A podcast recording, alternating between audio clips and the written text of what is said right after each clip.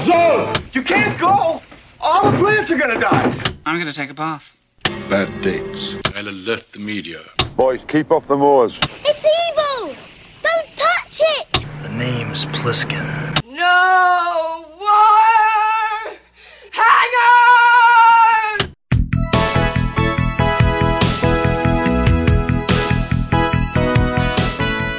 Welcome to Vintage Video, where we're rewatching the 80s so you don't have to. We'll be reviewing every major film release of the 1980s in chronological order, overanalyzing what you've seen and spoiling what you haven't. I'm Patrick O'Reilly, I'm Jesse Bayless. And I'm Richard Wells. and today we're discussing Deadly Blessing, released August 14th, 1981. It was written by Glenn M. Benest, Matthew Barr, and Wes Craven, based on a story by Benest and Barr, directed by Wes Craven, and released by United Artists. The production suffered difficulties from unpredictably harsh weather conditions and an accident on set which hospitalized actor Ernest Borgnine. Apparently, the horses used to pull buggies in the film were not accustomed to that task and panicked unexpectedly, flipping the wagon. Oh my oh god. Gosh. He was sitting on top of it with actress Colleen Riley, who portrays Melissa in the film, and she emerged relatively unscathed after landing on Borgnine.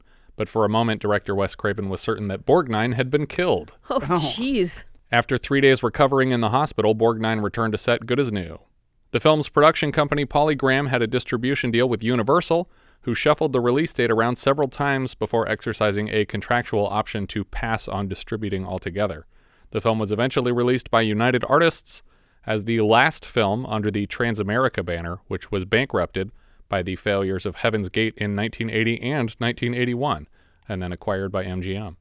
On top of his head injury, Borgnine was granted a Golden Raspberry nomination for Worst Supporting Actor, but the prize would go to Steve Forrest for Mommy Dearest. We start with ominous cultish chanting over black and white photos of an Amish community, or it looks Amish.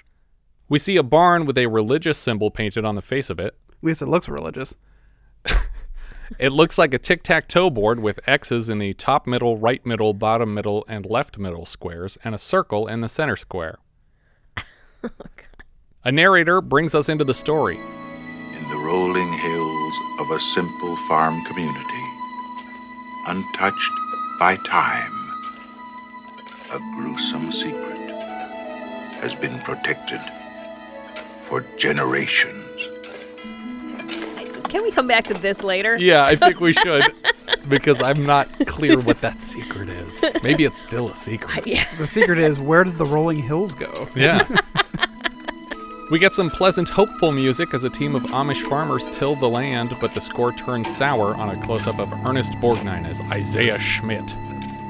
On a neighboring farm, Jim Schmidt starts up a tractor to do the same amount of work single handedly, and he's chased out of the home by wife Martha Schmidt with a surprise lunch. On another nearby farm, Faith Stoller is doing a plein air oil painting of Martha and Jim's farmhouse, which seems to be named Our Blessing based on a sign at the gate, while a large Amish man we'll come to know as William Gluntz, played by Michael Berryman, hops a fence behind her to sneak up on her. Martha is actively walking through her yard, and Faith adds her to the painting with a coy smile. It's clear already that Faith has feelings for Martha, and I actually like the art style of this painting. It's all curly and swirly. Yeah. Gluntz whips the painting off her easel and bashes it over his knee before frisbeeing it into the wind. When Faith goes running after it, he destroys her easel and paints. Stop it, Glutz! Incubus!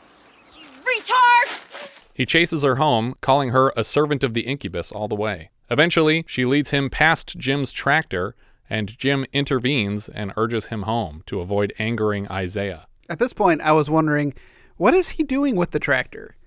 Because I don't know what he's doing. He's tractoring. yeah. I don't think he knows either. I was like, he's yeah, just he's not going into a field. He's just kind of rolling it around their Yeah. property. To like- be fair, he's a he's a Hittite that has recently moved into the modern world. He Right. probably doesn't know what he's doing with the Yeah. tractor. yeah. I, I mean, later we'll we'll see there's like a lawn mowing kind of like a bladed attachment, but in a lot of these shots with with him driving in the morning, it's not there. Right, He's just yeah. driving a tractor around. Yep. Faith's mother, Louisa Stoller, finally shows up and promises to replace the paints that Gluntz broke. Jim tells her that he might need her for something soon. You do midwifing, don't you? Hey! Don't say when! It won't be until spring sometime. She tells him she hopes it's a girl because boys are trouble, which comes across as a joke here, but she'll take it to a weird place later. Also, it's weird that she said she would buy her paints when she seems very against it later. yeah, I, I did think that was a weird change of character.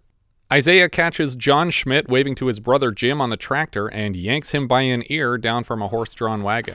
We have no use for that kind of machinery. So do not covet what he has. He is dead. Do you understand? Yes, Father, I understand. So Isaiah leads this fictional Amish sect called the, What's that word? Hittites. Hittites. and he has at least two sons, Jim and John, and somewhere along the line, Jim was excommunicated from their sect. In the real world, the Hittites were an ancient civilization of Zuul worshippers. That's not true. But there isn't like There are Hittites, but they, Yeah. they didn't worship Zuul. Zuul is not a real thing. no no, but there is there is an ancient civilization of Hittites. Yep. But like, is there a current population of them? Because I, it wasn't something. No, that it's I a was reference to with. the ancient civilization. Okay. Yeah. But the. uh, They, they wanted them to be Amish, but didn't want to offend anyone. right, Right. exactly. In case the Amish go to see the movie. yeah for the first time on Rumspringa. um, but yeah, the the Hittites in the Ghostbusters universe were, along with the Mesopotamians, they were worshippers of Zuul in 6000 BC, which I think actually predates the actual Hittites.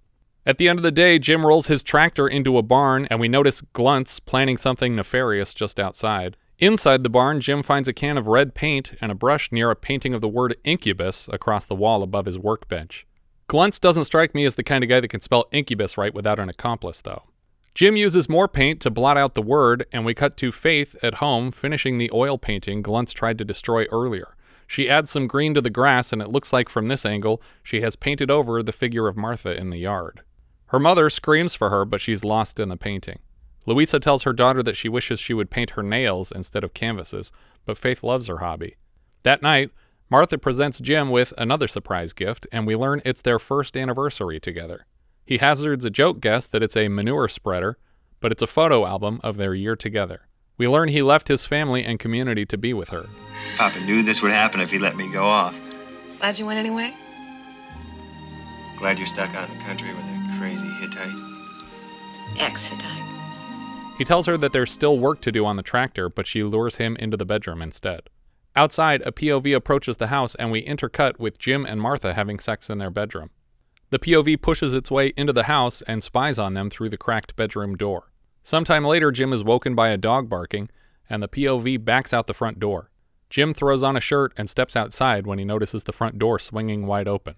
I feel like now having finished this movie, I'm going back and questioning every single one of these early scenes and Who not, this was? not really understanding yeah what's what's happening here Yeah. I don't think it's spelled out specifically who this POV is, actually. okay I mean, there are two reasonable suspects. i think that yeah there's two you're At right least. there's two uh, there's at least two options Before he heads back inside, he hears the tractor start in the barn and he moves to investigate. He tries to flick on the light bulb, but it conveniently burns out the second it turns on. He steps across the room to the tractor and shuts it off. He notices that the chicken coop was left open and they're running all over the barn. When he closes up the coop, the tractor turns on again and Jim steps in front of it when the headlights flick on. He's blinded by the brightness and calls out to whoever's doing this when the tractor moves forward and pins him against the workbench. so this this action feels supernatural in that the light bulb goes out Right. and the tractor feels like it's starting with nobody really there Uh, well, I didn't feel that it was starting with no one there because he because I think he clearly sees or he he sees an image of someone. I thought he was just assuming because it turned on and Ah. the lights came on that someone was there. Yeah, I mean, I I feel like they framed it in a way that you don't see anything. Yeah, and, I think it's vague. At It- this point, you're not supposed to know if there was a person doing it or if it's happening on But its this own. whole section to me feels supernatural. Yes, I agree. But I got the impression that it was that whoever was doing this was trying to make it feel supernatural to him Hmm. on my first pass. I don't I don't know for sure if there's a person in this tractor or not. Yeah. More time passes before Martha awakens and steps outside looking for him. She notices that the barn door is open, but I thought that's how they're supposed to be on farms. Why do you say were you born in a barn when someone leaves a door open if you're supposed to shut them on barns?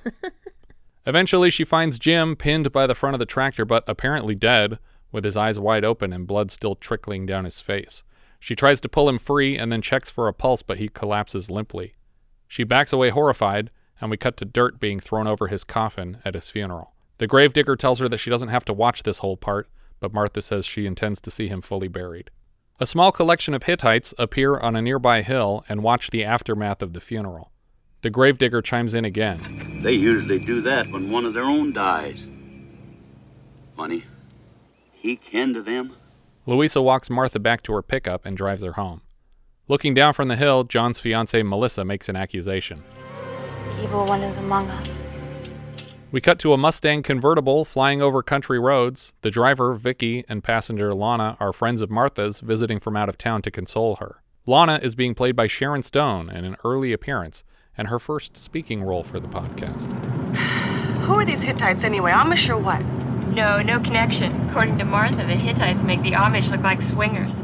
We cut back to Martha's farm where Gluntz leads a pack of children to the barn. It's locked up tight, but Gluntz finds an open window. Louisa's pickup comes to a stop outside the house, and as Martha steps out, Louisa reminds her to call if she's ever sad about anything, like, I don't know, the funeral of her husband or something like that. Louisa drives away. Well, it, it was like she was hitting on her. Yeah, she's she has a very weird smile. Yeah. It's like if you never need anything like comfort or Yeah. another lady in your house, it's like it's like what what is she And I Martha says something to the effect of, I'm sorry that we had to get to know each other this way. Yeah. Immediately, Martha notices the window open on the barn.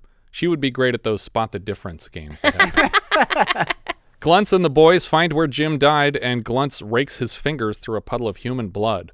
Actor Michael Berryman's medical condition prevents the growth of fingernails, so his hand in the blood looks especially peculiar. Hmm. toenails too or just fingernails? No toenails, no fingernails, no hair, Interest- no oh. sweat glands. Oh, Yeah, that's got to be uncomfortable. especially when Wes Craven has you shoot The Hills Have Eyes in the middle of the desert. Oh, Jesus. Martha tears open the door to the barn angrily, and Gluntz and the boys make a run for it. She arms herself with a pitchfork, and Gluntz hides away in the chicken coop until she leaves. She notices the blood and the tractor and pauses for a moment, and when she spins around, she comes face to face with her two friends from out of town. She's startled at first, but happy to see them. Gluntz climbs out of the chicken coop through the chicken entrance and loses a shoe along the way. How do you know it's not a chicken exit? Same thing. You call it an exit? call it One- an entrance. no, no, we're not going to use that. Talking about chickens. At night, Martha's friends are weirdly digging into her finances already. Do you have a clear deed to this place? Did Jim leave a will?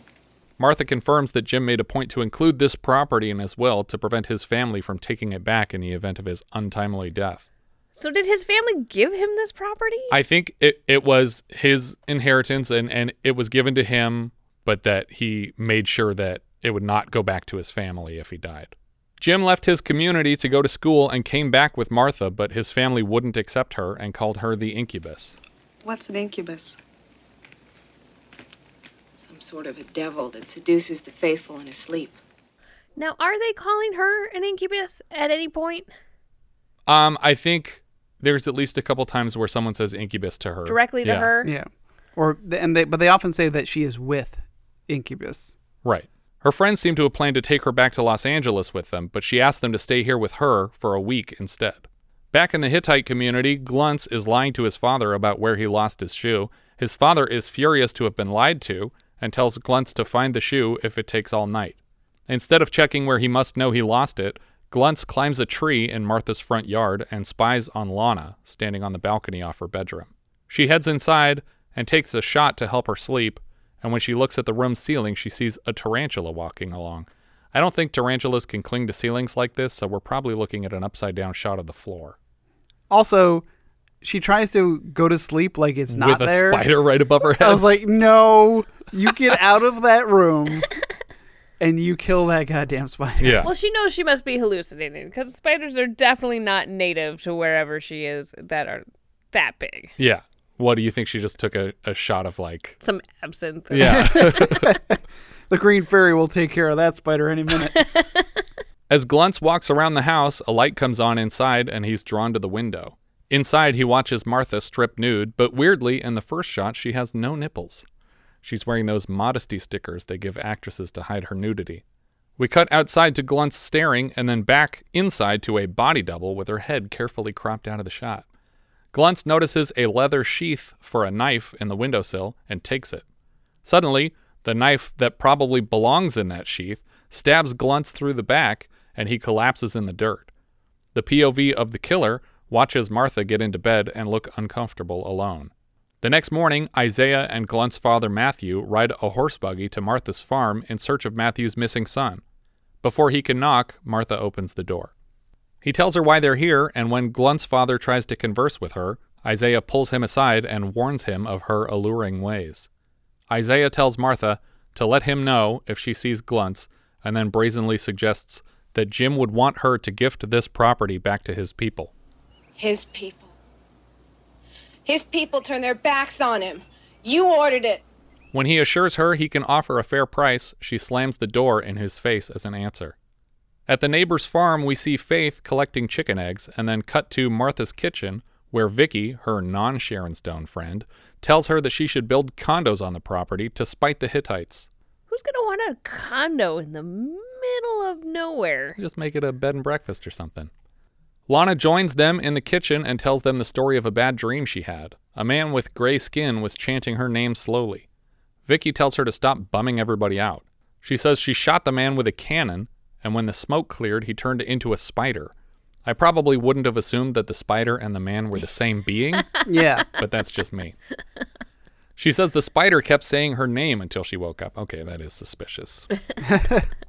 and how big is the spider? Oh, like, is it a man-sized spider? Or Was he wearing the same outfit? Was it man spider? the amazing man spider? Vicky throws open the curtains to the kitchen window. Sorry. I wanted to replace amazing with startling. the startling man spider. I don't know why that felt that funny. Vicky throws open the curtains to the kitchen window to lighten the room, and they're all surprised by the smiling face of neighbor Faith, who's here with a basket overflowing with chicken eggs. Despite looking a touch older than Martha and her friends, Faith seems very childish. She and her mother are not Hittites. In fact, they can't stand them. Faith promises to return soon with even more eggs. For some reason, Martha doesn't remind her that she has her own chicken coop overflowing with chickens and that it's not necessary. Also, she brings a basket of eggs and then she selects two of them and says, "Here, Martha, these are for you." It was like, Yeah. "Oh, you're only giving her two out of this whole basket." No, you're leaving the whole basket. Why did you single out these two eggs? I thought she said these two are for you and gave them to Vicky. Like she was just saying, like, Oh. oh, your friends can have some eggs Yeah. too. I do but like she it- already had a plate Yeah. with cooked eggs on them.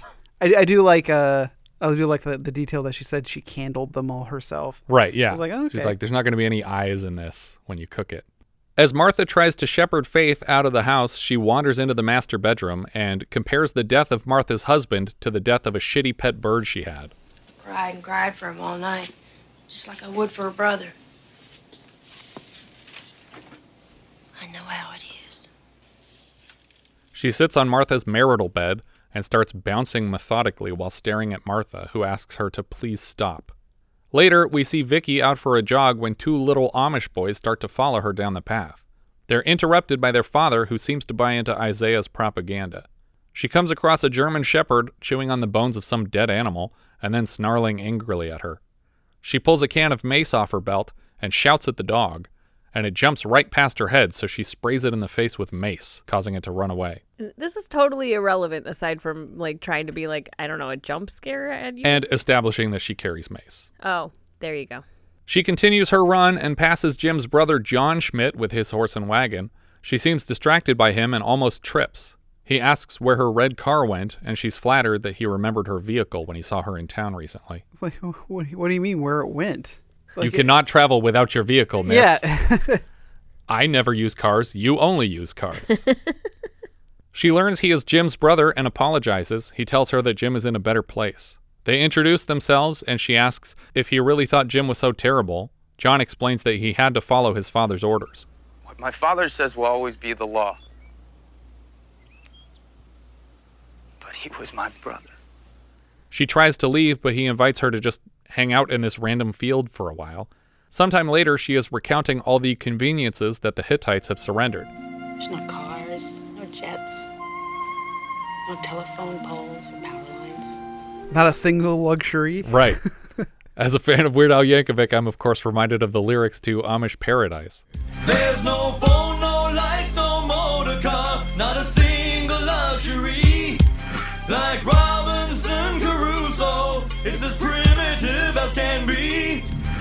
Somehow, Isaiah is able to sneak up on them in a horse drawn carriage with John's fiance in tow. Vicky tries to introduce herself to Isaiah, and he won't have it. I'm Vicki Anderson. I'm a friend of Martha's. We are the kindred of God. We have no business with the serpents. Isaiah reminds his son that he shouldn't be flirting with this stranger, but rather with his own cousin. Your cousin is a sound woman. You are to shun the rest. Back on Martha's farm, the tractor is making a strange noise, which she diagnoses as a loose foot. Oh, I hate it when I have a loose foot. Lana offers to check the barn for a spare, and Martha gives her directions to it. It just seems like Martha, you go get it. You know exactly where Yeah. it is. Tell me specifically where in your massive barn this one little thing is. Honestly, saying it sounds like a loose foot. Why don't you go get it? Sounds like, uh, oh, we need some headlight fluid, like I'm Yeah. playing a prank on you. While Lana is digging through a heavy toolbox, the barn door slams shut. She props it open with a rock and heads back inside, but it quickly slams shut again. She assumes Vicky is pranking her. When she can't get the door open this time, she sneaks around checking all the windows, but they're locked tight, and one by one the shutters slam closed, blocking out all light in the barn. I'm going to argue this also feels very supernatural. I agree. Because I It don't does. think any person physically could hold this door and shut all these shutters. But could eight small children do it? What? What? Could children do it? We've seen an army of children in this film. I. That doesn't seem relevant to what is happens in the rest of the film. I agree. I'm just saying there are other options here that we've established so far I in the story. Also, it could be wind. I don't know. Barns are weird. All Lana can see is the light at the top of a ladder to the second floor of the barn. She cries with fear as she blindly and repeatedly stumbles through spider webs. She climbs the ladder and pushes through more webs at the top. Where are you going? Like, w- Yeah, w- w- this is the way out, right? No, you're going up. yeah. When you're on the second floor, you're even if you find a way out, you're still not out. Yeah. But magically, there is a way out by going up, it turns out. Of course, the second floor is also crawling with enormous spiders. She finds a stairway back to the first floor and visible light beyond, but stops short of crashing through an occupied spiderweb on her way down the steps. She leans back against a pile of hay bales and finds a shoe in it. Someone dressed in all black gropes at her and shouts. Lana runs full speed through the spiderweb and falls down the stairs. She realizes at the bottom that there's a spider on her chest, and she frantically swats it away before stomping it to death and then running out of the barn. Right when it seems like she's escaped, the corpse of Gluntz drops down on a noose, blocking her path. She screams in terror, and we cut to hours later as the Hittites carry his body out of the barn. The county sheriff is here, but the family won't let him inspect the body. It's clear the Hittites blame Martha for this death. The sheriff seems blatantly annoyed that they won't let him order an autopsy to determine a cause of death. You want me to find who did that or not? We already know who did this. Who? The incubus. Your laws cannot crush the incubus. Ours can. After the Hittites leave, the sheriff suggests that Martha get the fuck out of Dodge while there's a killer roaming this countryside. See, I think I feel like all of the situations in which we think he is calling Martha an incubus, he is just referencing an incubus. Yeah, that's and possible. Not directing it at her. I agree. Yeah, here it's he's not saying it specifically to her for sure. But she did say that they call her an incubus. That might just be her misunderstanding what's been said to her. Yeah.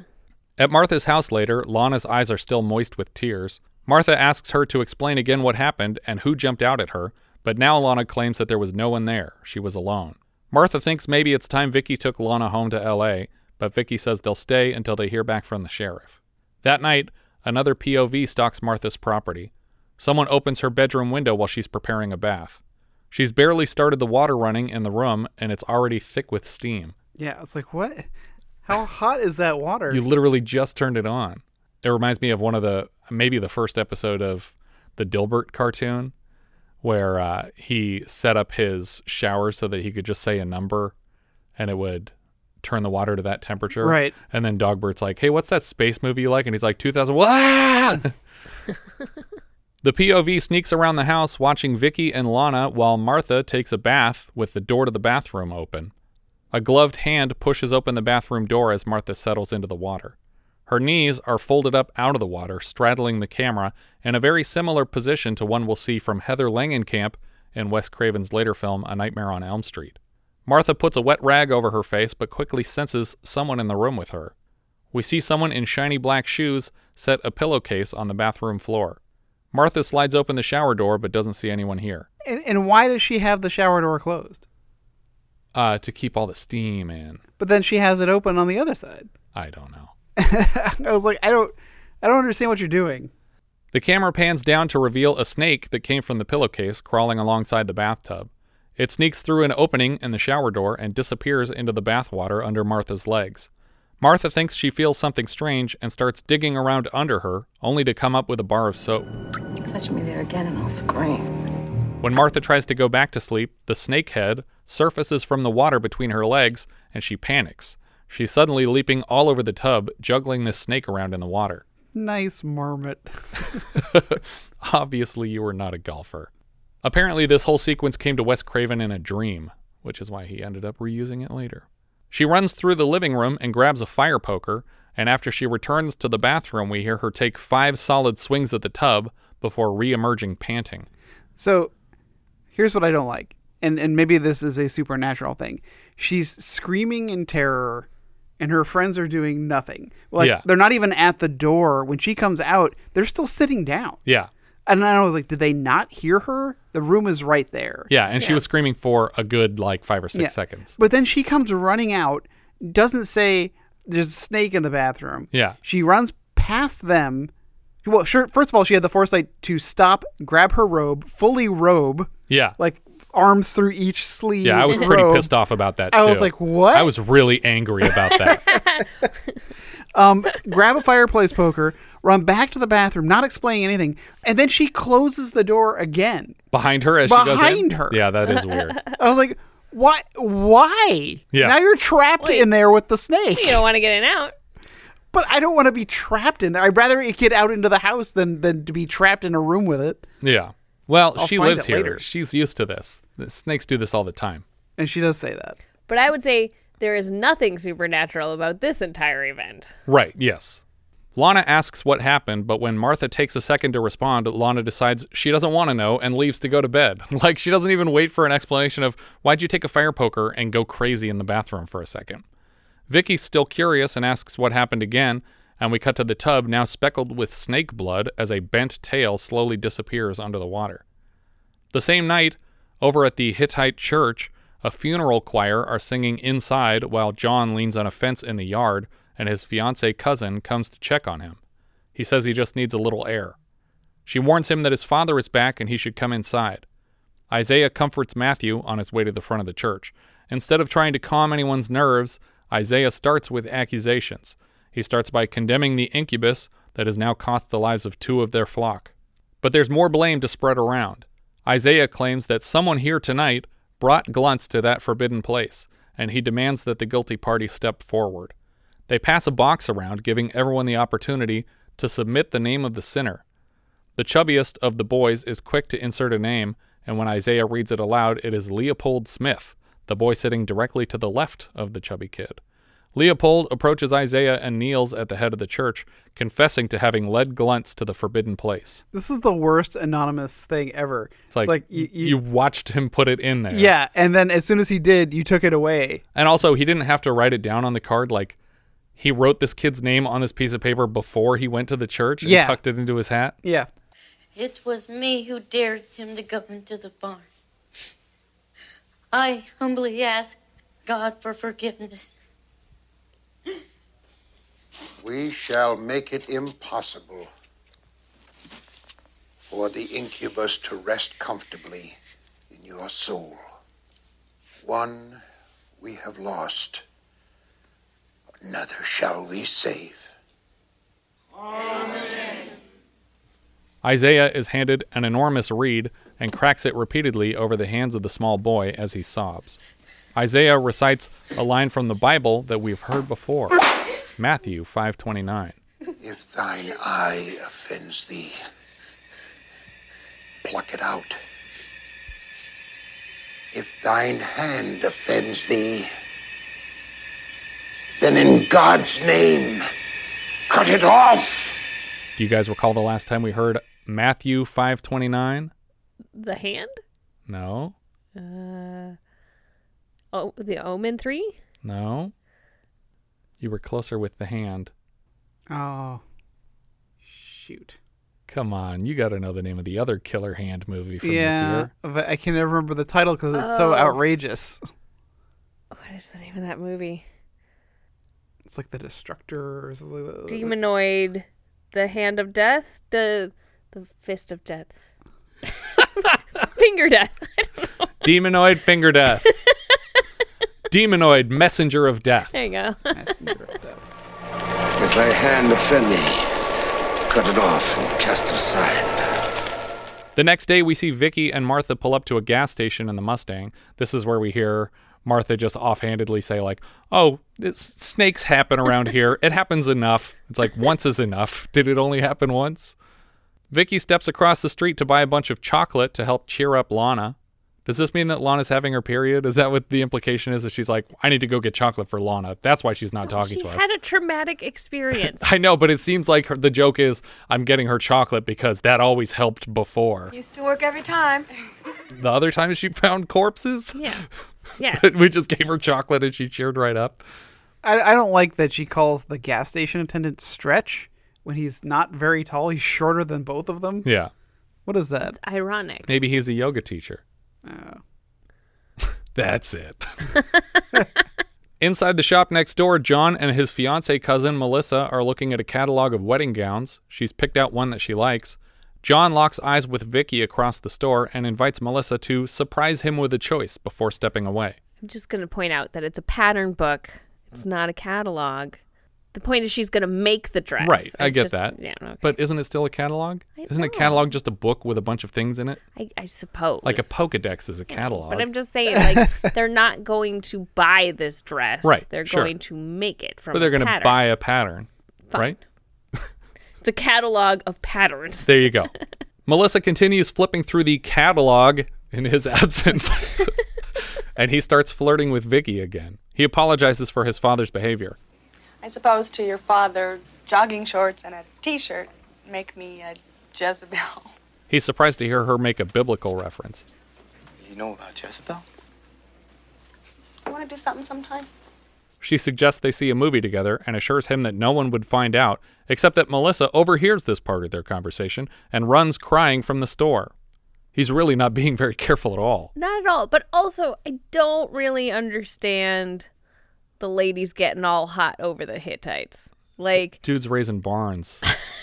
he's he's uh he's that guy's built built. a lot of barns. he has literally built. oh, God. John follows her out begging for forgiveness the whole way across the street. They argue for a moment on some railroad tracks, and I got real worried. but then he follows her to a field and proves his love for her by kissing her hard on the face over and over again. It's you I want, not her. Eventually, she breaks away from it and leaves him standing there. Vicky and Martha line up a bunch of containers along a fence and prepare to shoot at their new targets. Vicky seems to need some rudimentary gun safety training because she immediately points the loaded weapon at her friend's belly Yeah. before Martha guides the gun away from her. Vicky lines up a shot and pulls the trigger, intending to shoot the green bottle, but succeeds only in throwing herself to the ground with the recoil of the gun. Somehow, the bottle manages to fall off the fence anyway, but it didn't break. I don't understand why that happened. Yeah. And it fell off toward them, not not even away from them. Maybe maybe she hit the fence I and don't it know. bounced. We don't even hear the sound of the bottle do anything. Next, it's Martha's turn, and she aims for the big can of red paint. It's just about the size of a man's chest. Maybe Stretch's chest. This is a very Yeah. small can of paint. Uh, I'm wondering if there was so much recoil because uh, you know if you if you have a gun and fire it, Yeah. without having something to hold it, and the gun's going back and the bullet's going out, there's not as much force as if when you're holding it Oh. tightly and shooting it. Are you saying that the bullet would be so slow that it wouldn't shatter the thing, but it could knock it off? No, I'm not Okay. saying that, but I'm wondering if they're trying to say that. I don't know. Because it's yeah, the the d- direction of the force is still incorrect for where the bottle landed. Yeah. When she hits it with her shot, the can explodes in a blast of red paint. In the neighboring Hittite community, people react to the far off sound of gunfire, and Isaiah notices Melissa walking home alone, distraught. Her clothing is torn a bit from John's roughness, and he arrives close behind her looking very guilty. Isaiah demands his son follow him to the barn, and he obeys. Inside, he starts whipping at John's back the way he was hitting the young boy's hands, and after a couple strikes, John rises up to block the punishment. Isaiah is shocked by this insubordinates and orders John out of their community like his brother before him. You are a stench in the nostrils of God. The devil has you now. John tries to speak with Melissa on his way out, but she won't hear him, and Isaiah forbids it anyway. Come with me. We'll talk. She is too pure to hear the devil. All our hearts and ears are stones to you now. Back at Martha's place, Vicky says that she needs to get out of the house for a bit. Martha says she's fine here with Lana and Vicky should go have fun. Just as Vicky leaves, Louisa Stohler shows up at the door to return a hat that Martha left in her truck. The hat is only part of the reason for her visit. She's worried that her daughter Faith has been annoying Martha, but Martha says on the contrary, she's been very generous with their family's eggs. Ah, so that's where they disappeared. I'll go get the basket. Louisa notices the gun on the couch and understands that the girls have taken their safety into their own hands. Man around here is hopeless. Well, I guess my old man made me hate the whole breed. Yeah, as soon as Faith was born, he was over the fence and gone. I swear, if Faith had been a boy, I think I'd have just stuck her in the river like a sack of kittens. You know, like you do with a sack of kittens. Just stick 'em in a river, like you do. Unfortunately, we aren't treated to Lana's reaction to this line. On her way out, Louisa reminds Martha to keep a close eye on the Hittites because she knows how much trouble they can be. Across town, a pickup truck slows down outside a movie theater, and John hops out of the bed. The marquee reads Summer of Fear, a Wes Craven TV movie also starring John Schmidt actor Jeff East. The success of Summer of Fear is actually what got Wes Craven the job directing this film. John stands outside and waits as an audience lets out, and among them is Vicky.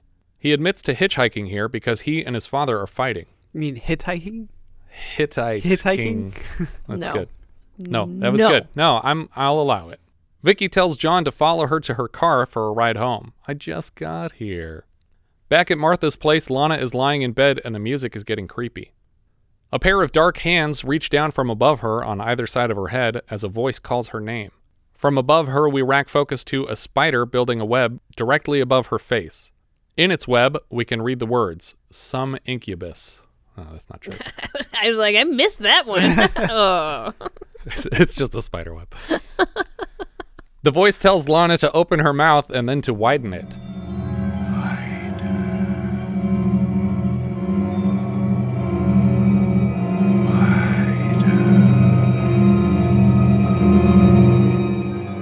Just as it reaches its maximum width, the spider drops from the ceiling directly into her mouth, and we hard cut to Lana choking on the couch beside Martha. It seems this was all a dream. But for the dream, this shot actually featured a live spider being dropped into Sharon Stone's mouth. That was not a live that was spider. a live spider Why? It looked so fake. Yeah, the way dropped into Sharon Stone's mouth. Uh, not worth it, guys. She was obviously not excited to perform this scene, and Wes Craven had to hold the spider himself to prove it was safe. She only agreed to the stunt after the production team agreed to remove the spider's teeth, despite the crew's assurances that the spider would consequently starve to death. They plucked all of its teeth out of its head and then dropped it in her mouth instead of just using a fake spider. Everything about this is upsetting to me. Yeah. Lana is embarrassed by how frightened she is, but quickly realizes that Martha is just as scared because she's shivering here.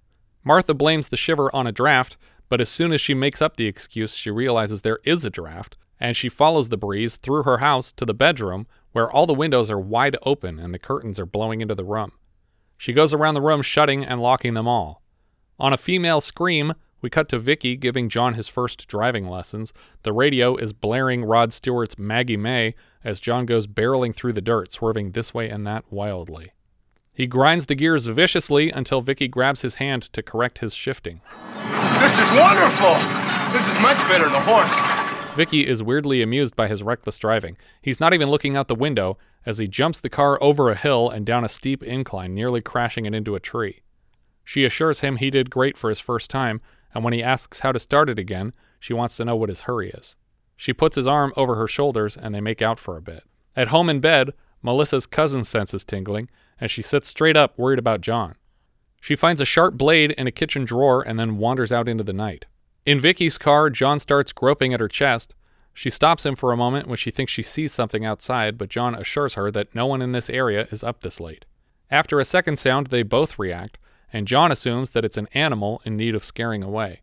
He disappears and then returns to the car after an uneventful walk, and just as they start kissing again, a knife plunges through the rag top of Vicky's convertible.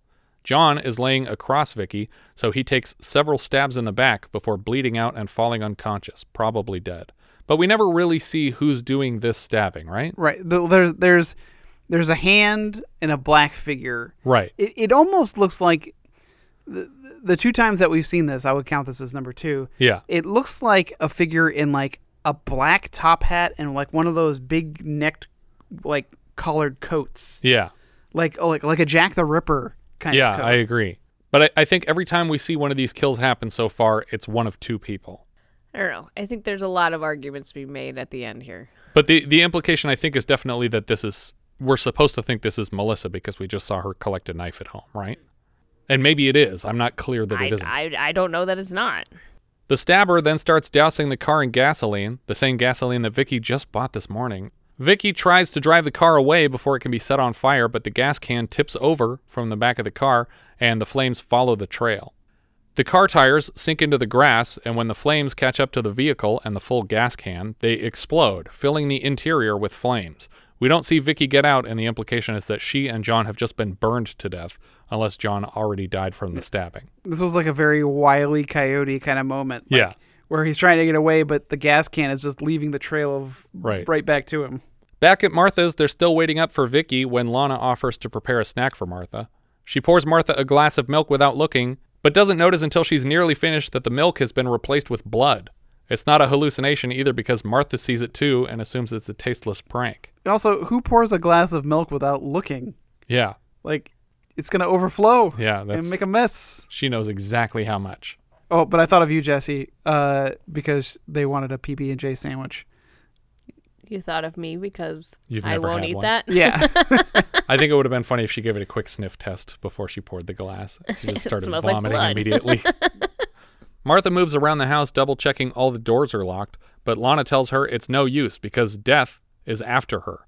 And like his friend Life, death, uh, finds a way. Martha urges Lana to get a hold of herself. When Martha opens her bedroom door, she comes face to face with a Hittite scarecrow and screams before punching it away. When Lana flicks the lights on, she notices the scarecrow is wearing a familiar corsage and heads immediately to Jim's grave where his coffin has been unburied. So she she just leaves Lana. Yeah, she goes to the graveyard by herself. Yeah, I she like, did Why didn't she take Lana with you? because she's such a crybaby. I also like my note here. Why don't you eat your chocolate, Lana? I'm going to the cemetery. My note here is scarecrow flower leads to coffin full of chickens. Yep. That's right. Martha opens the lid and looks inside for a surprisingly long time before learning that it is full of chickens, which flutter out unexpectedly. I'm surprised the chickens are quiet this Yeah. entire time. We cut to Martha's truck flying down the dusty roads back to the Stohler home. The door is wide open, and inside she finds a collection of Faith's paintings. The one currently on the easel features Martha in a wedding dress with an amorphous black blob in a tuxedo for a husband. Is this the incubus? I don't know what this I don't is. know. But I love like the kind of like tiara she's wearing. Yeah. It's like reminiscent of Merlin's from Excalibur. Yeah, yeah, yeah. Where it's just like this smooth metal hat. I Yeah. I think she just has a piece of lace draped on her head. Oh. like you metal do when you get married. When you get married, Richard. oh, oh, I'm gonna be so pretty. No, for you, you will get the Excalibur helmet. yes. Perfect. She backs away from the painting in horror and bumps into the corpse of her husband, propped up on strings, and she screams. Why is he strung up on strings? So that she had a reference for the painting? I- Was she going to paint him into this blob? I, I don't know. I don't I don't know what's going on. Did she make her mom No. hold still for painting the bride part? I no. What? but okay, I was falling asleep while watching this movie, Yeah.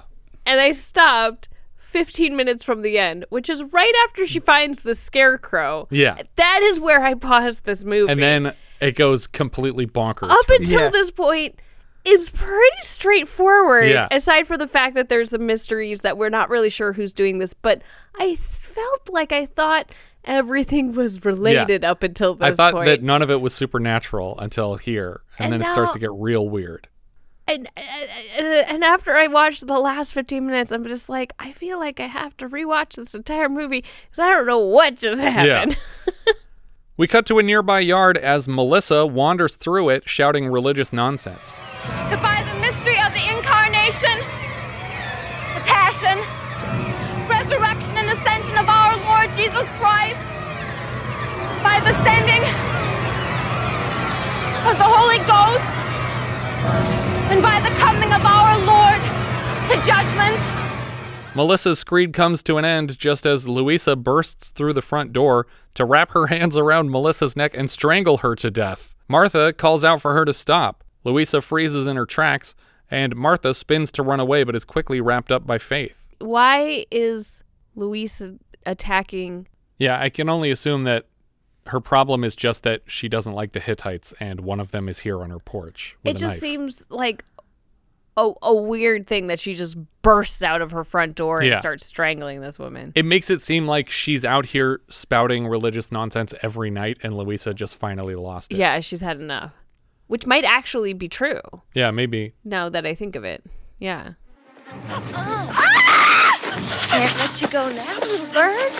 So Faith says this line because Because Martha has seen things in the pa- by the paintings that like that her well, husband she was found her dead body in the house, probably. right. So is that why she says that line? Maybe. Or oh. maybe because she just saw her mother try to murder a Hittite. Yeah. And Okay. and the implication here is that potentially her mother has been killing all of these people so far. I don't think she has though. No? Well, maybe we'll get to it. Yeah. I guess. Yeah. We're just- There's a little bit of discussion. They wrestle on the ground for a while, and Martha finds a rock in the straw and cracks it across Faith's head. Faith falls flat on her back, and the buttons of her shirt pop open to reveal what I think we are meant to interpret as a man's chest. Yeah. Yes. Well, yeah. I mean, it could just be that she's flat chested, but there is a tuft of chest hair. Right. And and either the actress is flat chested or she's wearing like a prosthetic chest over her chest. Yeah, I mean, I think we come to realize that's what we're supposed to be seeing. yeah. But I was very unsure at first, and I'm just like, yeah, she's just, you know, some that's Yeah. some ladies look it, like it that. wasn't so suspicious that I was like, definitely a dude. Yeah. Until a line later. They needed to have other things pop Yeah. open. Yeah. It wasn't a full sleepaway camp reveal. Yeah, that's what we needed to, to sell this moment. Louisa runs over, screaming to button her daughter son's shirt and keep the secret safe. I tried to be a little girl, Lou. I tried so hard. You ain't got no secret no more. Not if she lives. Faith puts together that Louisa is the one who put the snake in the bath. Louisa tries to poison Faith against Martha. She come to me and she laughed about you. Yeah. Yeah, she could tell. She could tell that you that you was half and half. She laughed at you. So is she? I think she's a hermaphrodite. yeah. Okay. Oh. See, I didn't I didn't feel like that was true. I thought it was that she didn't want a boy, so she made her boy into a girl. Well, I think that is part of it, but I think that she is she has both sex organs. Hmm. And that her mom chose girl for her. Mm, okay.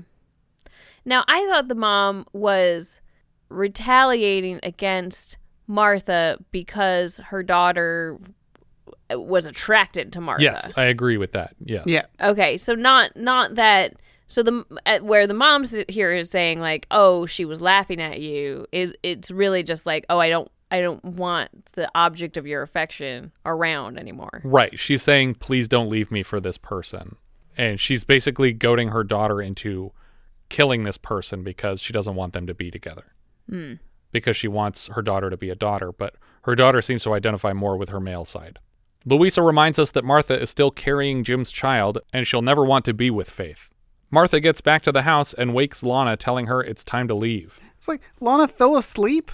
Yeah. She's just like, ah, she'll she's gonna go figure out why all of her dead husband's clothes are in this bed. I guess I'll take a nap. Just as they get to the front door, someone's pounding on it, and Lana starts shouting, It's him, it's him. Martha starts digging for her gun, and Lana doesn't understand what's happening, but instead of explaining, Martha slaps her friend unconscious and then immediately moves to apologize. Well, Lana was saying that it, it was death and you, your your doors won't keep him in. She starts totally losing it. But she slaps her hard enough to literally knock her unconscious. Yes. Uh, but then she jumps down to the floor to make sure that she's okay. And suddenly, whoever's at the door is shooting through it with a shotgun and then reaching through the shotgun hole to unlock the door when Martha returns fire. Just shoot the lock. Because that's too easy. When the shooting stops for a moment, Martha picks up the phone to dial the operator, but Faith comes crashing through the window by the phone and repeatedly swings a knife at Martha. And I was like, why is she using a knife now? She was just using a shotgun. And then I realized that it's mother and daughter attacking from Yeah. two directions. Martha leans back and fires into Faith's center mass, knocking her back out of the window frame. Martha tosses her gun onto the couch, and then Louisa bursts in with a shotgun and fires it across the room. Martha hits the floor to avoid the shot, and Louisa chases Martha into her bedroom, while Martha digs through Vicky's bag in search of her mace. She finds it and gives Louisa a good spray in the face as they fight. Louisa tries to crack Martha over the head with a broken bedpost, but suddenly Lana is in the doorway with Martha's handgun and shoots Louisa in the back, knocking her into the corner of the room. So why did Martha ditch the gun? Because she thought that she had killed the only attacker and didn't Oh, realize yeah. that one person had a shotgun and one person had a knife. Right, but still, I wouldn't throw the gun no, away. I would probably hold on to it until I felt totally safe. Because you might need to shoot Faith again. You don't know. You Or just shot her out of the window. You know? What- Yeah. What if Lana She's turns on just you? overreacting. Yeah, just get her to calm down by shooting her. It's like the scene in Airplane.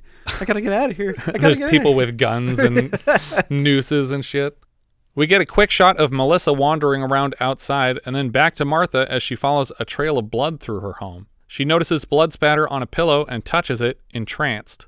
She hears horses whinny outside, and suddenly Faith emerges again, prepared to stab her to death, but she is interrupted when Faith is stabbed herself by the crazy Melissa lady with the knife we saw her leave home with earlier. So, is this Melissa's first and only kill of the night? we'll have to discuss each and every kill. My theory is that yes, that's what's happening here. Martha makes a run for the door just as Isaiah bursts into the house to congratulate Melissa for defeating the messenger of the incubus, and we dissolve to the following morning.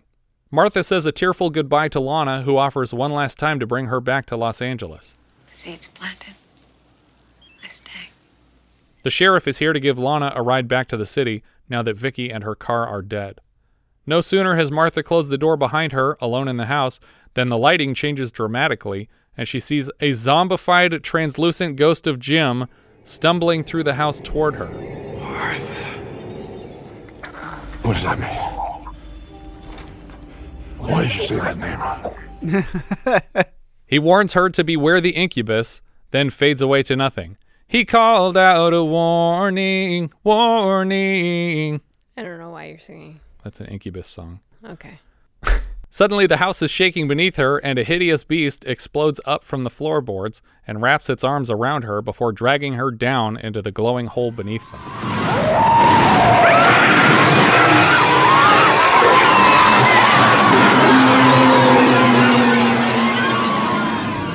The floorboards reseal themselves, and the room returns to normal. In a wide shot of the living room, we rack focus to a spider web in the foreground, and then cut to an exterior shot of the house for one last bit of narration. The beast that thou sawest was and is not, and shall ascend out of the bottomless pit and go into perdition. and they that dwell on the earth shall wonder. And I do wonder. Revelation 17:8. Oh, is that uh, actually from the Bible? It is. I looked it up. Interesting. you don't memorize the Bible, Richard. no. I know Revelation 7:12. and I looked. I remember Revelation 7:12. And I looked as he opened the sixth seal, and behold, there was a great earthquake, and the sun became as black as sackcloth, and the moon became as blood. Okay. Should we start at the beginning or work our way backwards? Let's start at the beginning. Okay, so the first kill of this movie is Michael Berryman, right? No, No, it's Jim. Jim. Gluntz. Oh yeah, Jim. I guess is killed. Uh, you guess? I, gue- I It's- guess it's he kind of dies. a I don't know. major He's plot wandering point. around later. So, like I said, when we originally came across this, these elements felt supernatural. I agree. So I feel that either it's our incubus, like actual incubus character that we see at the end here, or it's Louisa. I think there's three suspects right now. Even even having seen the whole film, I Right, think there's right. three suspects. I think it's either Incubus, Louisa, or Gluntz. I, I would say not Gluntz, because Gluntz later seems like just as like curious about Yeah, the blood. And, that's true.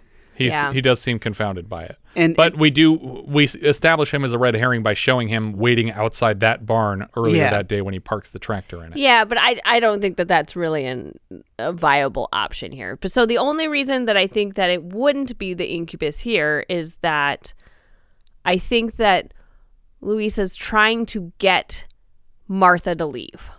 Okay.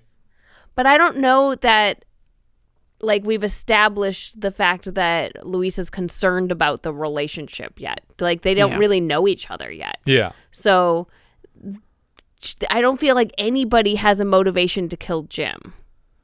Unless, like you said, the the reason to kill Jim is because they would expect Martha to follow her friends back to Los Angeles. Well, that's after. what. Yeah. So Yeah. that's the only reason I could. That's the only reason anybody I think in this film would want to kill Jim. Yes, I agree. And I don't think the incubus would have reason to kill him even. Well, I don't. I can't pretend to don't- know I the, the inner workings of Yeah. an incubus. The- Jim's death, it, to me, makes very little sense. But it's perhaps it's like uh, the just the act of having already impregnated her that his his services are no longer required. Sure. Um, and you know the Supernaturally. supernatural. Yeah. Yeah. like like he was cast out, he was tainted, and now his tainted child will grow inside this woman. Yeah, and he needs to suffer the fate that his father said he would Yeah. suffer if he left. Mm. Okay, so we're kind of all leaning towards Incubus on this one. I think this again. It's a it's a pretty even toss up between Incubus or Louisa. I, I kind of agree with you guys that Gluntz is not a suspect Yeah. here. And and I don't think that it would be Faith because we we have had no interactions between Faith and Jim at this point. The only Right. people who have interacted are Martha and and Louisa. Yeah. Well, I guess if Faith at this point is already eyeing up Martha from afar, Yeah, she maybe is. she's jealous and therefore she wants to get rid of her husband. In that case, I would say Louisa is not a suspect because Louisa doesn't want for Martha to suddenly be available and live next door on this farm. Yeah, but I would have thought she'd move away. Yeah, I would too. Um, okay, so I think there we have three three suspects Yeah, we've and narrowed we it don't really down. know on this one. All right, okay. the next kill is Gluntz. Yes, and and again, this I think one he killed himself. I think that's clear. this one again feels not true. supernatural. No, this is a person stabs This him in the back. Is a, this is a stabby. I think it is a stabby, but like you see that. So you're saying you, Richard, that you saw you see figures in several of these kills, Mhm. and I think that the figure that you're seeing is kind of like the the incubus at the end that has this big collared, you know. No, I think I think the thing at the end only appears at the end of the film. Think so? Yeah, I I I, I think th- what we're seeing here is Louisa just killing Hittites because she has the opportunity to. Yeah, again, I don't know the motivation of this kill at all. Right. But we, we also know, at this point at least, that when an incubus kills you, it just pulls you down into the earth and you disappear. It doesn't use like a knife that comes with a sheath and stuff like that. Well, and that and that's and that's a suspicious thing too. That this would imply that Gluntz stumbled upon someone who was already planning to kill somebody, because they had already unsheathed their knife as if they were going to get into that window and stab someone. I don't remember if the sheath was there before he started looking in the window, though. I think that that got put there while he was standing there and he didn't notice the person put it right in front of him right before they killed him. Mm. But because then he looks down surprised by it and he picks it up So and he's y- inspecting it when he gets stabbed. So, Richard, are you saying that Gluntz wasn't a target and he just happened to be there, so we're just gonna Wrong kill him? place, wrong time. Yeah, but I because I don't see any other reason. Well, okay, so th- there is a another red herring that I feel that we we are we're missing is which is the the biggest one and the most obvious one, which is Isaiah. Uh, Okay, sure. I, Isaiah yells him, "Don't covet the tractor. Tractor's evil. Jim is killed with tractor." Right. Um, then uh, guy loses shoe, lies about the shoe. Uh, you know, he, he only told his father, but I'm sure his father Told probably told Isaiah. Isaiah. Yeah. Isaiah goes over to the house, sees Gluntz not only with the shoe, but then staring at the woman to take Yeah. him out. Yeah. because perhaps he 'Cause was those going, are the wages of sin that Yeah. he keeps talking and about. perhaps he was going there to kill Martha, but Gluntz Well, I think we have another option though. I think that Jim and Glunt could actually be Melissa.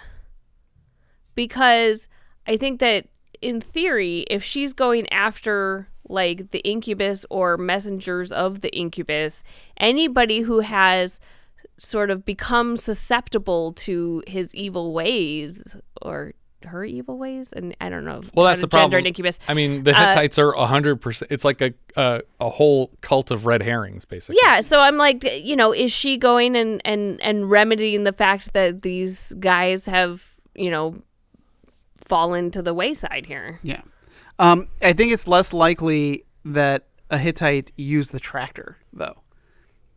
That Uh, makes sense. Uh, kill, kill him with the thing that that he Right, but then betrayed you them have to for. touch it, though. yeah, you'd have to touch it and operate it. Yeah. You you would be coming. You would soil yourself. Yeah, you should kill him old fashioned with like a scythe or something. Yeah, that's why I think that that so far one of these the, both these kills are either Mel- uh, Louisa or Faith at this point for me.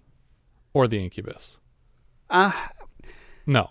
Yeah, I, I- I, don't think the Gluntz kill is the incubus. I think that's Louisa. I, I I'm wondering if they want to kill Martha and get her out because the house is like built on the the portal. You know, it's the Hellmouth, uh, Oh, the okay. vampire su- Hellmouth. Yeah, yeah, yeah. Like that. This is this is the location, and uh, and and this this we need to get access to it. Yeah. Okay, so Because mo- moving forward in the story, though, Yeah. what is the next kill? The next kill is when John and Well, we do have somebody sneak in and watch. Um. oh yeah, the attempted kill with the snake. Oh yeah, yeah. So, but we we also skipped the the watching of uh Martha and her husband early in the film too, which I think is probably Faith. Yeah, that seems like a Faith. or Gluntz because we see know. him watching through the windows later. I don't know. That's true. I have no idea. We also have Lana's scare in the barn, which I don't know if that was an intent. Oh, with the doors and the windows closing. Yeah. But and the person who jumps out at her and grabs at her. Right. I don't think any physical person could have done all that. Or what about two people though? Do you, do you think that This movie leaves everything way too wide open. Louisa and Faith would be working together on that? I, I don't know. The the I that, that that's the thing is I don't know what they're doing. Oh man, I don't know. Okay. Yes, and then snake. So the snake is Snake is Louisa. Louisa. That's the only one Yeah. we get a confirmation on. Yeah. Uh the the next death to kill, is the to kill to try to kill her. See, that seems weird to me. Here that she's trying to kill Martha in the tub. That she's trying to kill her with the snake when if Louisa's doing all these other murders, she just uses knives. knife. yeah. This person's naked in a bathtub. It would be very or easy to kill. them. hang somebody or with a tractor. Yeah, I don't know, and you maybe could argue like, well, a snake is more discreet, and it's like, is it when you have to walk through three rooms of the house with the Yeah. snake in a bag to drop it off in there, in a house with two other people in it? But so the, the next kill is a double kill of John and Vicky in the car. Yeah. With the Yeah. stabbing and fire. I think that the implication right before that scene is that Melissa's doing it, but I don't think she is. No. I think um, this is also Louisa Because why? because she doesn't like Hittites But like John's betraying them. and th- she's trying to scare she's trying to scare Martha away. And killing one of her friends would be something that would scare her away if they know there's a murderer on the loose. Well, I'd like to pose another possible suspect. Oh no. Of course. because there's no payoff, and I'm wondering what the payoff was supposed to be, with Lana and something trying to gain control of Lana. Yeah, I did get the impression that she was going to be the one that was the incubus and that people were wrong and she was going to be taken over by something. So Because it did seem like something was targeting her.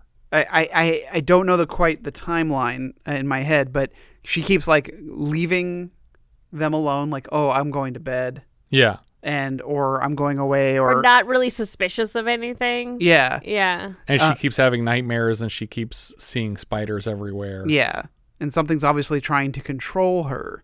Yeah. but that that has no payoff in the movie unless she is perhaps maybe doing some of these things. Yeah. So maybe her scare in the barn was uh, her being taken over.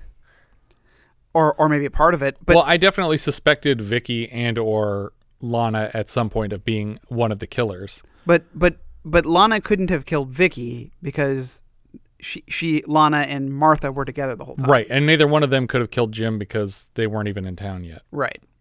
So I guess the Lana possession never has a payoff. Yeah. And then at the end of the film, I think Gluntz is the one that killed Martha. what? Well, that was definitely the incubus. We saw it. That that, that for sure is the is Incubus. I, I was hoping from probably about the halfway point on that it turned out that Isaiah was a good guy and he was right and that the incubus was coming to kill everyone, all the non believers. And so when that happened at the end, I was like, all right, kudos movie, because that's what I really wanted was for you to be right and for the incubus to exist. And I'm fine with that concept, but it was poorly executed Yes. because I don't think that any of that is made clear. I would have loved a distinct like uh you know understanding that people were being possessed and Yeah. committing these actions and it had something to do with the house and the location and that he was only trying to save people when he wanted to keep them away from these things. I mean, nothing verifiably supernatural had happened until she closes the door Yeah. and ghost husband walks across the room. And suddenly you're like, wait, I thought this whole movie was about Louisa killing everybody to keep her daughter away from this woman. And now suddenly there's a ghost walking through the room when I thought this movie was over already. Yeah, every, everything else could be shrugged off as a dream because we have these hard cuts. Yeah. Um, but we don't know if that was happening. That dream was happening at that moment, or was that a dream that she had another night? Right. Uh, Who put the blood in the milk? Who put the scarecrow in the bedroom? Yeah, and the chickens in the coffin. And the chickens in the coffin. Oh my god! They dug up the body, and then said, "Hey, you know what will really freak her out? We're gonna take our chickens We're gonna and put, them, in in, the coffin." And then she goes immediately home to their their house. I Like thought it was her house. I th- it was her barn. She was checking on her It- it chickens, was- and it her was her chickens were barn. there. was her barn full of Faith- paintings? Faith's artwork, yeah, Faith's artwork was in her own barn, in Martha's barn. yeah, I think so. I don't know.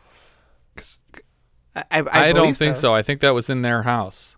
I Because think I- she went into the Stohler house But why would she go there? because she suspected them. From what? I don't The chickens. Yeah, the chickens. I don't know. Because they're the chickens that they're lay the the, eggs that keep that getting would brought possibly have Because they do establish that the Stohler chickens are white chickens and her chickens are not white chickens. Ah, that's true. That's true. So when she sees the white chickens, she goes straight to the Stohlers and she's like, "These are their chickens." And when she gets to the house, it's full of all these super weird paintings and her husband's body strung up on ropes, even though he's not in the painting. Yeah. Like the only reason that she would take his body and string it up like that as if she wanted it for a drawing reference, I would think. I mean, what other purpose would she have for his corpse? She's Yeah. not interested in him. She didn't even like him. I feel like there's there's stuff missing from this movie. Yeah. Like Yeah. stuff that was cut. Yeah, that, probably. That it, that enhances the lore of this movie. Because because yeah, I, because Isaiah seems to want the house back. It's Right. Like, why does he want this place back so bad? Well, It- I mean, wealthy landowner jerk. yeah, but it's like it seems like this house in particular. But if that land was so important, why did he give it to his son unless his son was meant to carry on? Right. I, this- I think that is the situation. And I- when Jess suggested that it was given to him when he was expected to stay a part of their community Yeah. first, and uh, and then he went off to school and disappointed everyone, but he still legally owned this because his dad had given it to him. This movie tried to do too many things. Yes, I agree. It was uh, it was It was ambitious. It was three or four different movies crammed into one, and they didn't successfully do any one of those storylines. I still like it though.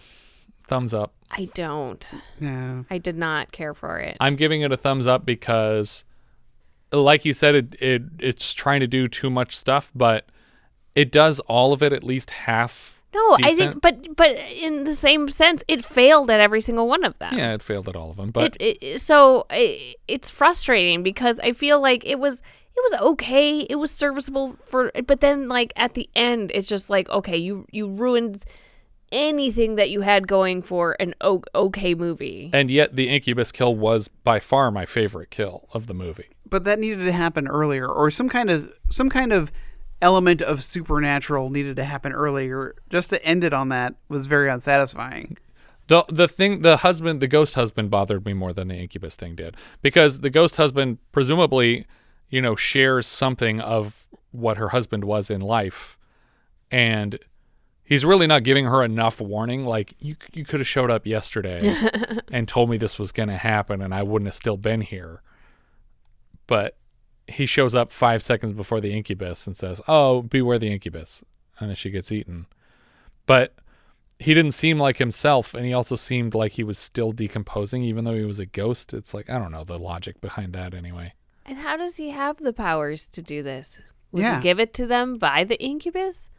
yeah is he on incubus team team or incubus or is it because he was a Hittite and he still has some kind of like heavenly heavenly power? maybe Another reason for my distaste of this movie is just you know, and I, I, I realize it's 1981, but the fact that we're going to associate, uh, you know, a, Oh, a yes. transgender person or a hermaphrodite uh, person with just being insane. right and anyone with any any sort of uh gender identity situation in all of these movies has always ended up being either the killer or like even even the gay characters end up being villains Yeah. most of the time um with like windows or cruising last year Yeah. um just feels lazy, Yeah. honestly.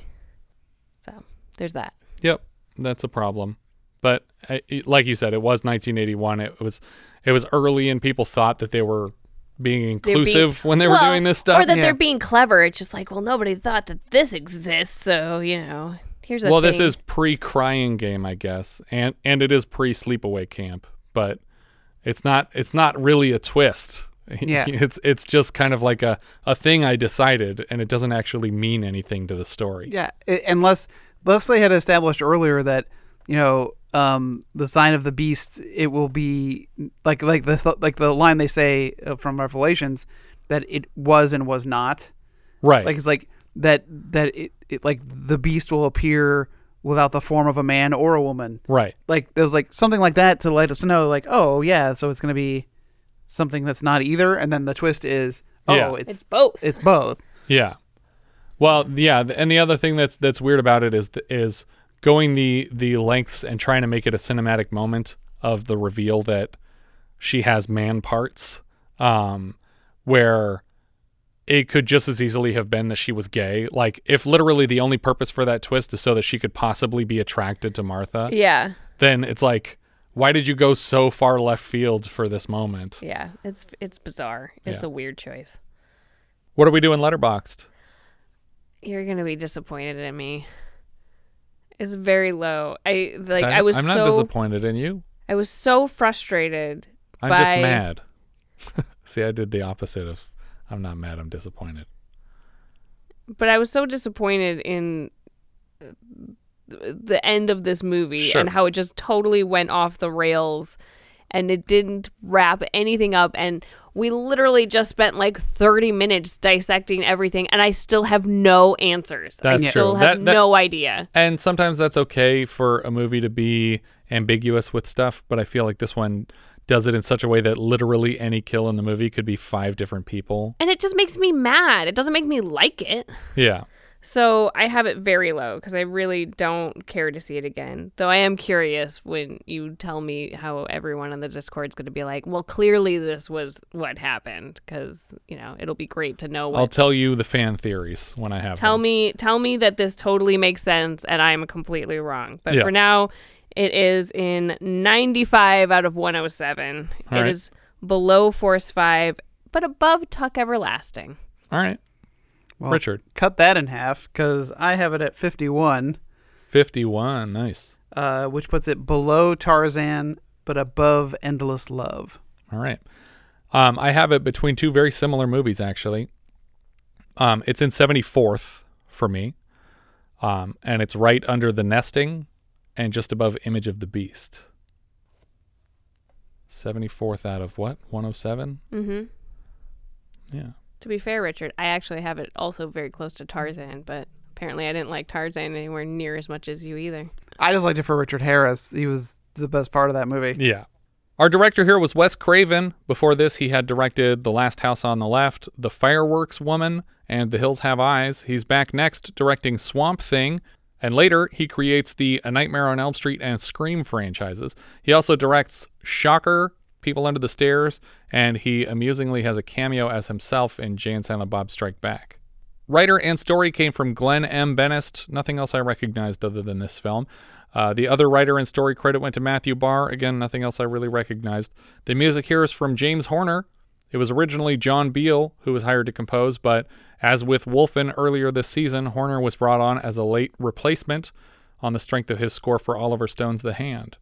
He obviously has too many credits, but we've heard his work so far in Humanoids from the Deep, Battle Beyond the Stars, The Hand, Wolfen, and the trailer for Breaker Morant, which reused the Battle Beyond the Stars score.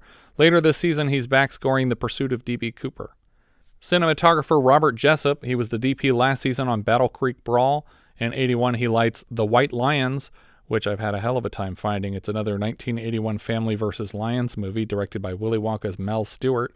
He also DP'd a fun Satanism road movie called Race with the Devil, starring Peter Fonda and Warren Oates. Sorry, side note. Did you see that trailer with uh, for the Beast with uh I, their I assistant edited it. Oh, I was gonna say like I didn't just see it. I was like, oh, fam- another Family Lion movie. Yeah. Every time I read the word Jessup now, I think of the line from Altered States You are a fucking flake, Jessup! Editor Richard Bracken, mostly TV credits before this. He came back to edit Swamp Thing, The Hills Have Eyes 2, and then back to mostly TV, including a lot of Power Ranger stuff. Maren Jensen played Martha Schmidt. She was Lieutenant Athena in Battlestar Galactica. This was her last film, but she's still around. She just didn't work after this one. Sharon Stone was Lana Marcus. Lana Marcus. She has a last name. I don't think they ever say the last name in the movie. We saw her feature film debut as a cameo in Stardust Memories last year. As this was early in Stone's career, she brought an acting coach to set for the duration of production. She's probably best known for Basic Instinct or Casino, but I love her cameo as the Basic Instinct character in Last Action Hero. And my favorite film from her is probably Sam Raimi's The Quick and the Dead. She also played the lead in Sidney Lumet's lackluster Gloria remake. Susan Buckner played Vicki Anderson. She was pregnant during the production. She played Patty Simcox in Grease. Do you guys recall the last mention of Grease on the podcast? Oh yeah. Um, Oh, student bodies Yeah. dressed up. Oh, yeah. They couldn't get the rights to the music, so they're doing the dialogue only version. For whatever reason, after this, Susan Buckner has only one IMDb credit as an uncredited, unnamed reporter character in Police Academy 6. So, two of the three lead actresses of this film didn't work again after this, really. Jeff East played John Schmidt. He was Huck Finn in Disney's Tom Sawyer and Huck Finn adaptations of the early 70s. He was young Clark Kent in Richard Donner's first Superman film, and we've reviewed his work so far, playing Jack London in a minisode review of Klondike Fever. He's also Rex Crandall in Up the Creek and Chris in Pumpkinhead. Colleen Riley played Melissa. This was her first feature film, and she comes back as Jane in The Hills Have Eyes Part 2. Douglas Barr played Jim Schmidt. I wonder if he's any relation to Matthew Barr, who's one of the writers of this film. Thought you were going to say Roseanne. Roseanne Barr, who is not one of the writers of this film. Douglas Barr is back later this season as Tony Ross in The Unseen. He also directed 14 episodes of Sweet Valley High and a couple dozen TV movies. Lisa Hartman played Faith Stohler. She was Cathy Geary Rush in 96 Knots Landings. Three years from now, she'll play Jenny Cooper in Where the Boys Are. Lois Nettleton played Louisa Stohler. She's back as Molly in Soggy Bottom USA and Dulcie May in The Best Little Whorehouse in Texas. She's also Joanne St. John in 22 episodes of In the Heat of the Night, and she played Lori Loughlin's mom on Full House for a two part wedding episode.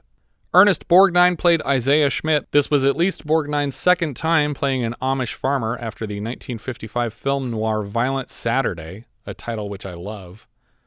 We've seen him so far in When Time Ran Out, High Risk, and Escape from New York. He also starred as Marty in Marty and Dominic Santini on Airwolf. Yeah. And he's the voice of Mermaid Man on SpongeBob SquarePants. Michael Berryman was William Gluntz. He was Ellis in One Flew Over the Cuckoo's Nest, Pluto in The Hills Have Eyes 1 and 2, Mutant Biker in Weird Science. He's not in this season's horror parody, Saturday the 14th, but he does show up in Saturday the 14th, Part 2, and he was Cleavon in The Devil's Rejects. Uh, his specific medical condition is something called hypohidrotic ectodermal dysplasia, which prevents the formation of hair, fingernails, teeth, and sweat glands. Kevin Cooney played the sheriff. He was judge in Con Air, NORAD colonel in Austin Powers 2, and a general in Austin Powers 3. Lawrence Montaigne played Matthew Gluntz. He plays the Vulcan Stonn on Star Trek the original series, and he's Hayes, who's in charge of diversions in The Great Escape. Lucky Mosley played Sammy. He was the plant supervisor in Urban Cowboy last season. Percy Rodrigues was the narrator here. We heard his voice last season as the Darth Vader esque Mordric from Ordric in Galaxina. The Blue Star. What is this shit? And we just heard him a couple episodes back, uncredited, as the voice of the Loc-Nar in Heavy Metal. He also narrates Captain EO. I think that's everything for Deadly Blessing. If you guys have any thoughts you'd like to share, we are Vintage Video Pod on Twitter, Facebook, Instagram, YouTube, and Letterboxd, where, as I've said before, you can find each of our full movie rankings for the year. We can also be found at vintagevideopodcast.com. We also have a Discord now. Join the 24 7 movie chat and share your thoughts on episodes past, present, and future at vintagevideopodcast.com slash Discord. And if you're listening on YouTube, don't forget to subscribe. What's that sound? We got one! That's right, it's a new patron, Louis Letizia.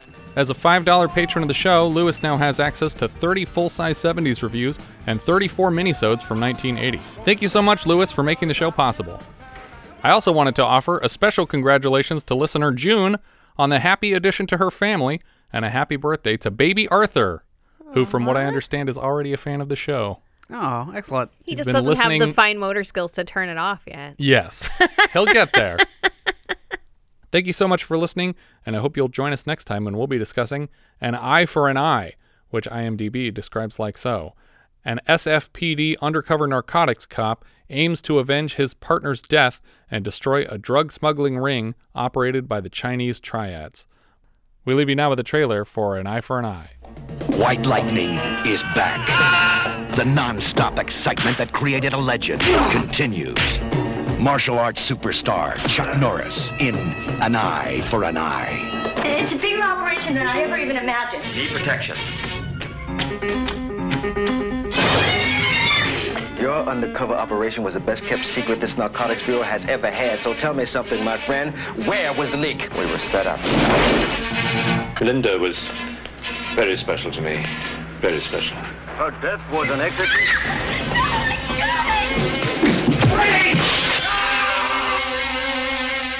How do I defend a man like you? I'll save you the trouble. I understand that since you left the Force, you no longer carry a weapon. Here's a weapon.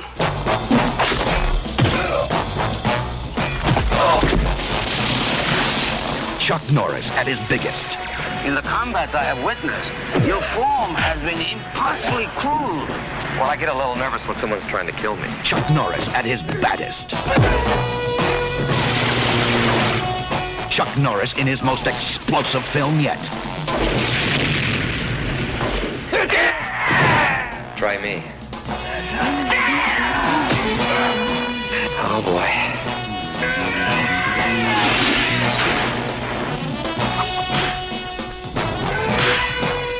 White Lightning is back.